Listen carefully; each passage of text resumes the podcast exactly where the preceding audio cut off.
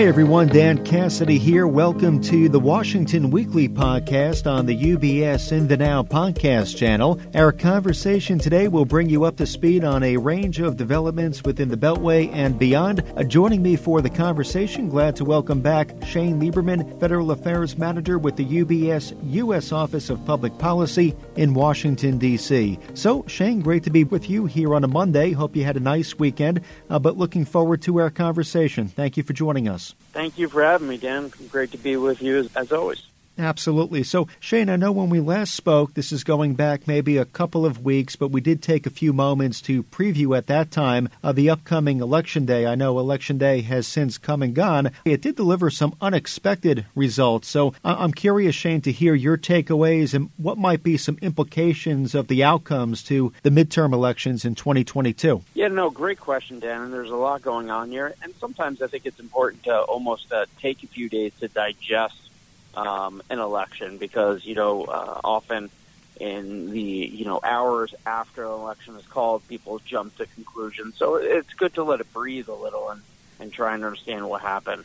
You know, as you point out, you know we thought the Virginia governor's race would be close, and it was.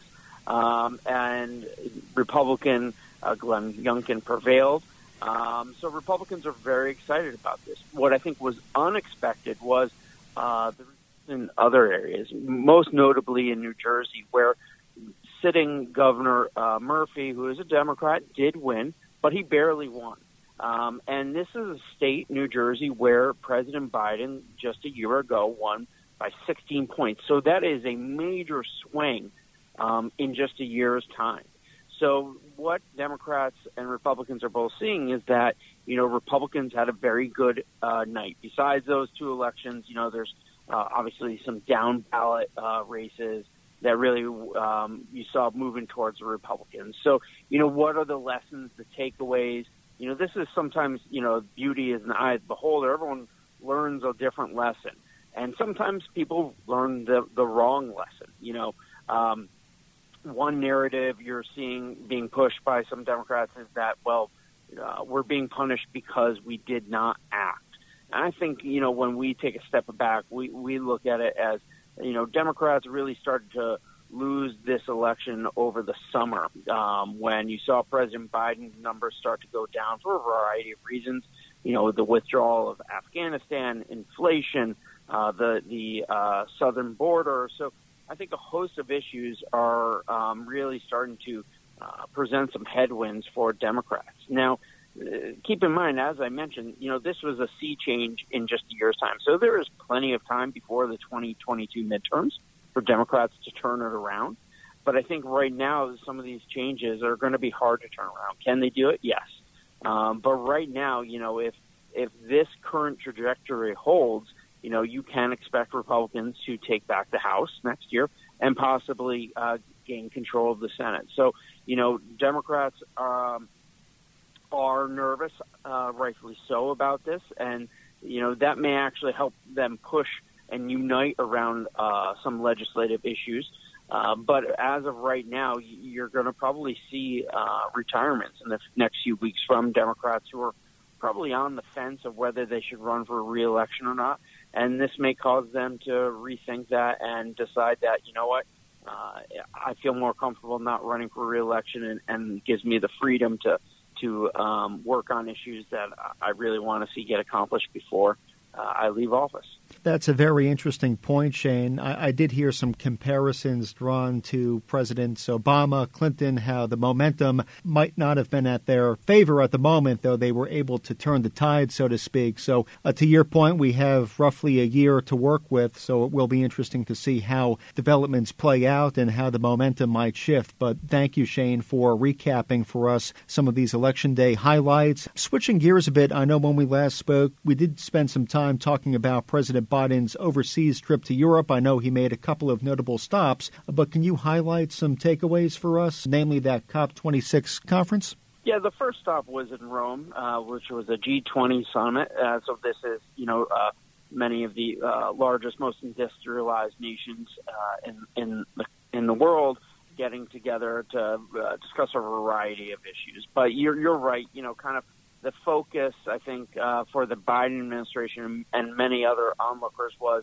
after the G20 summit, uh, traveling to Glasgow for the COP26 uh, climate conference. You know, and this is a big one for the Biden administration. You know, that getting back into the Paris Agreement, which is this uh, agreement uh, among most industrialized nations. I think about 100 countries uh, are part of this agreement to reduce uh, greenhouse uh, emissions by 55% by the end of this decade in 2030. So it's um, uh, you you saw the Biden administration you know re-entering the Paris Agreement and apologizing for President Trump uh, uh, getting out of the agreement. And you know I think the, the problem with that though is you know he, by doing so he made it somewhat political. Um, and you know you're going to see if a Republican does win office uh, in 2024 or 2028, they're going to be pressured to back out of the agreement again. So that you know, back and forth sometimes is unhealthy for policy goals.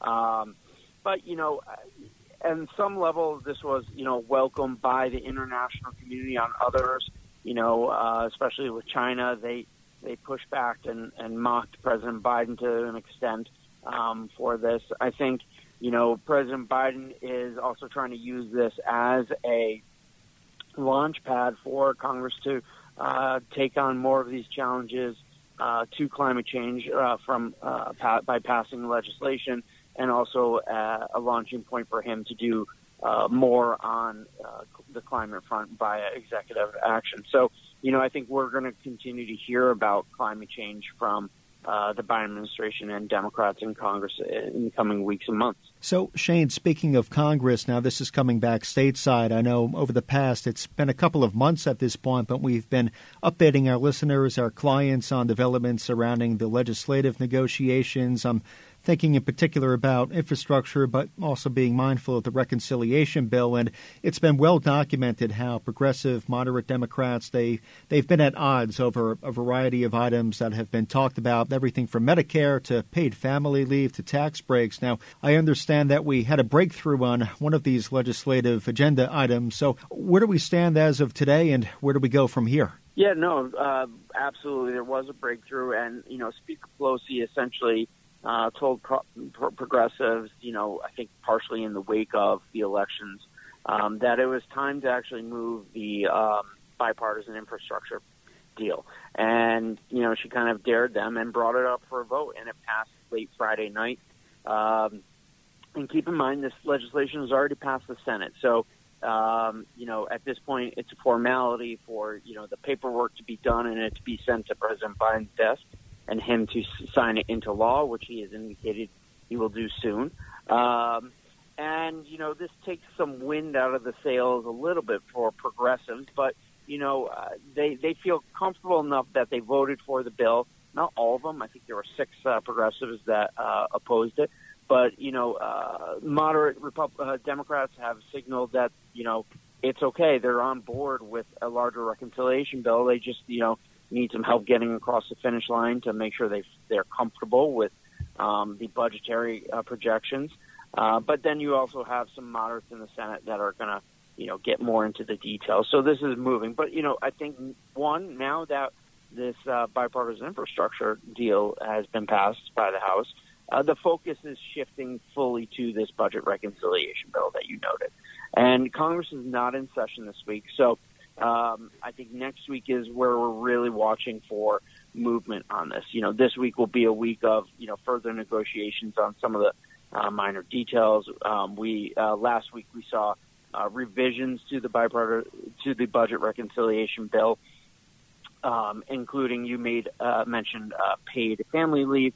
The current version has four weeks paid family leave, which you know uh, may not survive to the end of the day because uh, Senator Manchin has signaled some opposition. So I think this is important for the House to include it to keep uh, progressive Democrats uh, placated and on board. So this really is evolving still.